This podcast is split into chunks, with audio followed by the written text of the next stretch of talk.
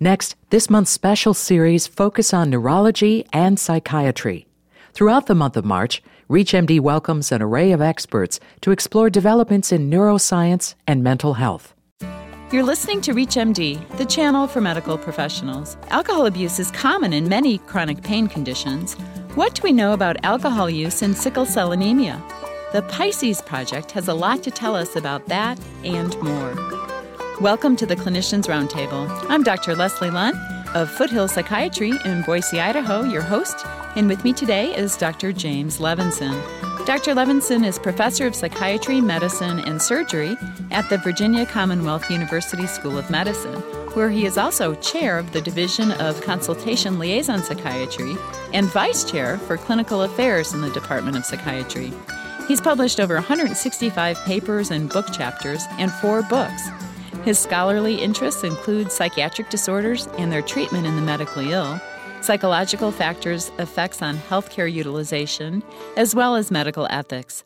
Welcome to ReachMD, Dr. Levenson. Thank you, Leslie. I'm delighted to be here. What is the Pisces Project, Dr. Levenson? Pisces stands for the Pain and Sickle Cell Epidemiologic Study. It's a prospective study in which we enrolled a little over 300 adults throughout Virginia who have had sickle cell disease all their lives. After gathering some baseline information regarding their quality of life and their psychological status, the subjects completed daily pain diaries for up to six months in which they reported how much pain they were having from sickle cell disease, how much it was distressing them, how much it was interfering in their lives, uh, whether they had a sickle cell crisis, and also whether they had sought urgent health care. For those of us that are rusty in our sickle cell knowledge, give us just a brief review of the illness, if you would, please. Sickle cell disease is a genetic condition. It's inherited in an autosomal recessive pattern, and it's a disorder of hemoglobin structure. Uh, about 77,000 Americans have the disease, and it mostly affects Americans of African descent, but it also can affect those of Mediterranean origin and, and sometimes other descent the main manifestation, the main symptom of sickle cell disease is pain, particularly the acute episodes uh, of pain that are referred to as sickle cell crises. Sickle cell crises are thought to be due to the occlusion of blood vessels by deformed, that is, sickled red blood cells. And they can begin as early as the first year of life and generally continue throughout the individual's life. Because pain is the main symptom, uh, opioids are the main form of treatment for sickle cell pain most pain in sickle cell disease is actually managed by patients at home. With PRN opiates, or are they on chronic maintenance doses? Opiates are prescribed both on a chronic and on an as needed basis.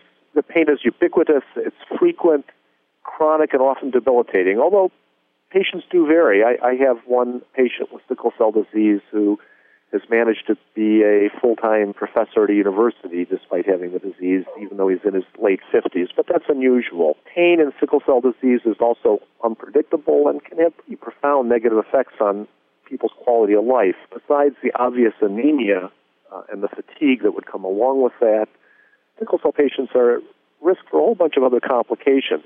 Uh, as children, they experience growth retardation, and actually the highest risk for stroke in sickle cell disease is in young children. Uh, if they survive that period, they face other risks uh, osteomyelitis, gout, gallstones, cholecystitis, ischemic ankle ulcers are a big problem. Uh, the most dreaded complication is acute chest syndrome, since it has a pretty high fatality rate. And they also suffer frequent avascular necrosis. And uh, men with sickle cell disease uh, can get priapism. Now, what did you learn about alcohol use in the sickle cell patients with your work in the Pisces Project? Well, this was interesting because alcohol use is very common in patients with chronic medical disorders, especially chronically painful disorders. And alcohol abusers who have chronic medical diseases typically have been found to have more pain, more disability, and, and a crummier quality of life than people who have just a chronic medical disease without alcohol abuse. So we expected to find something similar. Alcoholics in most diseases tend to comply less well with their doctor's recommended uh, treatment. And so we expected that alcohol would have negative effects in sickle cell disease. Actually, what we found first, we did find that alcohol abuse was quite frequent in sickle cell patients. Almost a third of our sample were abusing alcohol during the study period. But to our surprise, we found that the alcohol abusers did not differ on how often they were depressed, how anxious they were, and uh, most significantly, they weren't in pain any more often. They didn't have any more sickle cell crises. They didn't use opiates any more often than the non alcohol abusers. Uh, they actually reported more pain relief from opioids than the non abusers. They had fewer, the alcoholics had fewer visits to the emergency room. They were spent less time in the hospital, and they didn't make unscheduled clinic visits as often. And then, furthermore, their quality of life was indistinguishable except on uh, a summary physical quality of life score. They actually looked better than the non alcoholics. Lastly, the alcohol abusers tended to use different coping strategies than, than other adults with sickle cell disease. They were more likely to ignore their pain, to uh, divert their attention from pain, and, and, and, so on. Now, were there any differences in health utilization between the two groups? Yeah, the, the alcohol abusers tended to use less health care. Uh, this only reached statistical significance for emergency room visits, but the pattern across all the measures were that alcohol abusers were using less health care and yet uh, achieving the same quality of life and having the same amount of pain. So, what do you make of this? Well, we concluded several things. First of all, patients with sickle cell disease, unfortunately, are often stigmatized as opiate dependent and as opiate abusers. And actually, it's it's only a very small fraction of adults with sickle cell disease who do abuse opiates. Certainly, our data suggests that there's no reason to think that sickle cell patients who abuse alcohol are any more likely to abuse opiates than others. Given that in some respects they did better than the non alcoholics, we consider the possibility that maybe alcohol in some way was beneficial to these individuals. And there are several possibilities. Our data only allow us to speculate. One is that one possible explanation is that it's long been known that alcohol has analgesic effects. In fact, in the old days, intravenous alcohol was used for anesthesia before some surgical procedures. Not these days, of course. We also considered the possibility that alcohol might be benefiting these patients through physiologic effects. Alcohol is known to cause vasodilation. And of course, vasodilation is a good thing if you're on the verge of a sickle cell crisis because it tends to open the blood vessels. As one of my colleagues pointed out, most people consume alcohol with large amounts of fluid, and hence these patients may have stayed well hydrated, those who were drinking. And staying well hydrated is considered very important in preventing and treating sickle cell crises. And then these are sort of biological explanations, but we also considered psychological ones. Drinking alcohol, of course, is one way to cope with stressful events, to escape, to avoid stress in life. And we found this difference in coping styles that might account for greater pain relief from the opioids they took, and that by tending to be more likely to ignore their pain, divert their attention, and so on. Uh, the alcoholics may have coped more effectively. One alcoholic patient told his primary treating physician that he was sick of going to the emergency room and waiting for hours and hours, being treated as if he was a drug addict, that he would just assume stay home and drink his way through a sickle cell crisis, that that worked better for him. If you're just joining our discussion, you're listening to ReachMD, the channel for medical professionals. I'm Dr. Leslie Lundt, your host, and with me today is Dr. James Levenson, a recipient of the Lifetime Achievement Award from the Society for Liaison Psychiatry. We are discussing the impact of alcohol use in sickle cell disease patients.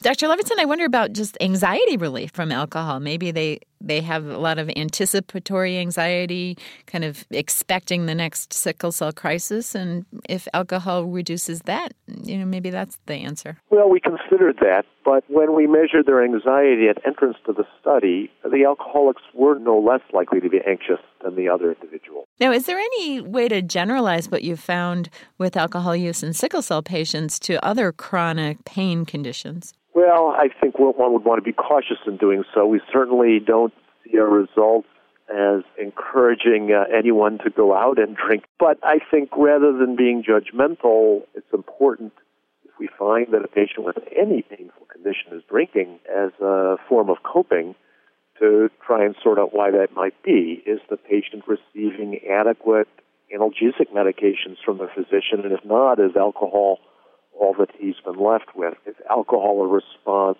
to lack of social support, depression, to an anxiety disorder, and so on? But in sickle cell patients, I think we have yet to really understand this finding as to what's going on and why these patients who are thinking heavily might be doing better. What's the next step in your research? Well, of course, we can't do a randomized controlled trial in which we assign half the patients to drink heavily. That has obvious ethical problems. I think one of the things that we want to do is to be able to study direct physiologic effects of alcohol in individuals while measuring vascular physiology. And it would be nice to be able to do that both when they're not in a crisis and when they are in a crisis. And that's something that we're beginning to pursue. Well, thank you so much for being on our show today. Well, thanks for having me. We've been discussing the Pisces Project and the impact of alcohol abuse on sickle cell disease with our guest, Dr. James Levenson. I'm Dr. Leslie Lundt, your host, and you've been listening to the Clinicians Roundtable on ReachMD, the channel for medical professionals. We welcome your questions and comments. Please visit us at ReachMD.com. Our new on demand and podcast features will allow you to access our entire program library. So, for example, for the show you just listened to, enter sickle cell or Dr. Levenson in the search box and you'll find the podcast to listen to at your leisure. Thank you for listening. You've been listening to this month's special series Focus on Neurology and Psychiatry. For a program guide, complete list of shows, and podcasts, please visit us at ReachMD.com. And download ReachMD's free iPhone app, Medical Radio, to listen to the same live stream of ReachMD medical news and information you enjoy on XM160, plus CME and thousands of searchable podcasts. Get the Medical Radio app today.